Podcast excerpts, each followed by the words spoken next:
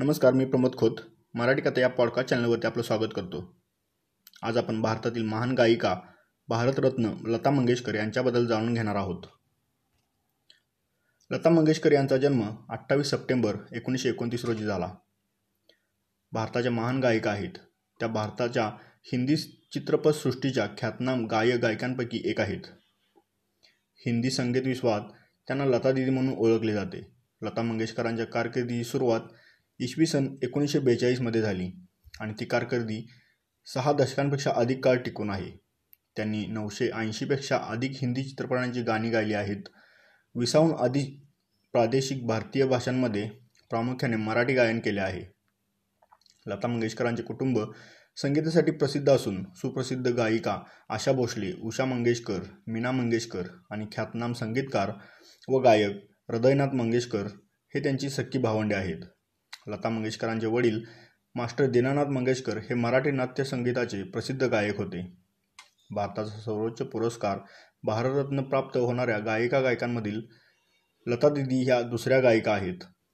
लता मंगेशकर हे नाव Guinness book of रेकॉर्डमध्ये इसवी सन एकोणीसशे सत्तेचाळीस ते एकोणीसशे एक्क्याण्णवच्या कालावधीत सर्वात जास्त ध्वनिमुद्रणांच्या रेकॉर्ड्सच्या उच्चांकांसाठी नमूद झालेले आहे. लता दिदींचे बालपण.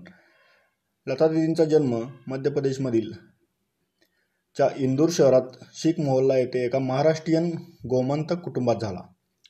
त्यांच्या आजी देवदासी व आजोबा ब्राह्मण होते. त्यांचे पाण्यातले नाव हृदया त्यांचे वडील पंडित दीनानाथ मंगेशकर हे शास्त्रीय गायक तसेच नाट्यकलावंत होते. लता ही आपल्या आईवडिलांची सर्वात ज्येष्ठ अपत्य आशा उषा मीना आणि हृदयनाथ ही त्यांची लहान भावंडे. लता दीदींना पहिले संगीताचे धडे आपल्या वडिलांकडूनच मिळाले. वयाच्या पाचव्या वर्षी तिने वडिलांच्या संगीत नाट्यांमध्ये बालकलाकार म्हणून कामाची सुरुवात केली. एकोणीसशे बेचाळीसमध्ये लता अवघ्या तेरा वर्षाची होती तेव्हा वडील हृदयविकाराने निवर्तले. तेव्हा मंगेशकरांचे एक अपत्य एक आत आप्त तसेच नवयुग चित्रपट कंपनीचे मालक मास्टर विनायक यांनी लता दिदींच्या परिवाराची काळजी घेतली. त्यांनी लताबाईंना गायिका आणि अभिनेत्री म्हणून कामाचा प्रारंभ करून दिला. लतादेवी नाचू या गडे खेळू सारी मनी हौस भारी हे सदाशिवराव नेवरेकरांनी बसवलेले गाणे वसंत जोगळेकरांचे किती हसाल एकोणीसशे बेचाळीस या चित्रपट चित्रपटासाठी गायले. पण हे गाणे चित्रपटातून वगळून गेले. मास्टर विनायकांनी लताबाईंना नेवगच्या पहिल्या पहिली मंगळा गौर एकोणीसशे बेचाळीस या चित्रपटासाठी एक छोटी भूमिका दिली. या चित्रपटात त्यांनी नटली चैत्राली नवलाई हे दादा चांदेकरांनी स्वरबद्ध केलेले गीत गायले. एकोणीसशे पंचेचाळीसमध्ये जेव्हा मास्टर विनायकांच्या कंपनी कार्यालयाचे स्थलांतर मुंबईत झाले तेव्हा लतादिदी मुंबईत आल्या. त्या उस्ताद अमानत अली खा म्हणजेच भेंडी बाजारवाले यांच्याकडून हिंदुस्थानी शास्त्रोक्त संगीत शिकू लागल्या. त्यांनी वसंत जोगळेकरांच्या आप की सेवा में एकोणीसशे शेहेचाळीस या हिंदी चित्रपटासाठी पा लांगूकर जोरी हे गाणे गायले. दत्ता जावडेकर हे त्या गाण्याचे संगीतकार होते. लता आणि आशा यांनी मास्टर विनायकांच्या पहिल्या हिंदी चित्रपटात बडीमा एकोणीसशे पंचेचाळीस नूरजहासोबत छोट्या भूमिका केल्या.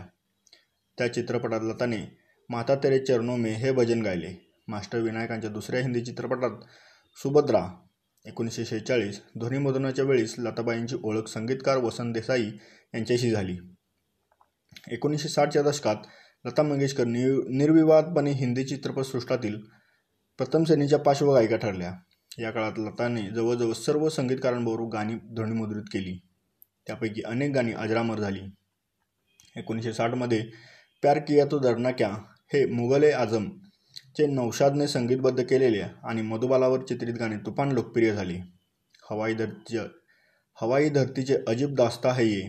हे शंकर जयकिशन दिग्दर्शित आणि दिल अपना प्रीत पराई एकोणीसशे साठमध्ये मीना कुमारीवर चित्रित गाणीही अतिशय प्रसिद्ध झाली. एकोणीसशे एकसष्टमध्ये लताने सचिन देव बर्मन यांचे सहाय्यक जयदेव यांच्यासाठी अल्ला तेरे नाम हे भजन गाण्याचे पाऊल उचलून बर्मनदादांसोबत पुन्हा वाटचाल सुरू केली. एकोणीसशे बासष्टमध्ये लताने बीस साल बाद चित्रपटातील कही दिल पे कही दीप जले कही दिल ह्या हेमंत कुमार मुखोपाध्याय दिग्दर्शित गाण्यासाठी दुसरा फिल्मफेअर पुरस्कार पटकावला.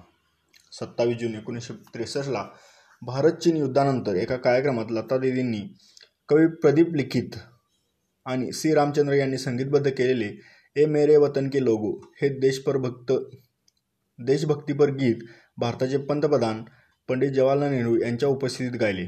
तेव्हा लतादींच्या सुमधुर कंठातून युद्धात देशासाठी प्राण देणाऱ्या जवानांना श्रद्धांजली वाहणारे ते गीत ऐकून पंडितजींच्याही डोळ्यात पाणी अश्रू उभे राहिले. एकोणीसशे त्रेसष्टमध्ये सचिन देव बर्मन यांच्याबरोबर पुन्हा गाणे सुरू केल्यानंतर लतादेवी गाईड एकोणीसशे पासष्टमधील आज फिर जेने की तमन्ना आहे पिया तोसे नैना लागे रे. गाता रहे मेरा दिल किशोर कुमारसोबत द्वंद्वगीत तसेच जुवेल खिप एकोणीसशे सदुसष्टमधील होटो पे ऐसी बात यांसारखी बर्मनदारांची अनेक लोकप्रिय गाणी म्हटली.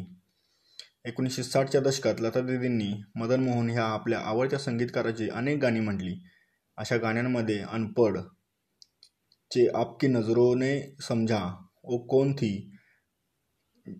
ची लग जा गले नैना बरसे ते तसेच मेरा साया चे तू जहा चहा चलेगा ह्या सुरेल गाण्यांचा विशेष उल्लेख होतो.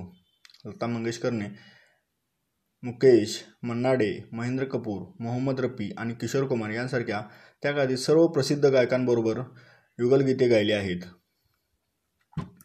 त्यांना आजवर मिळालेले पुरस्कार पद्मभूषण एकोणीसशे एकोणसत्तर दादासाहेब फाल्के अवॉर्ड एकोणीसशे एकोणनव्वद पद्मविभूषण एकोणीसशे नव्याण्णव भारतरत्न दोन हजार एक लिजन ऑफ हॉनर दोन हजार सात व त्या संसदमध्येही राज्यसभेच्या एक सब सदस्य होत्या.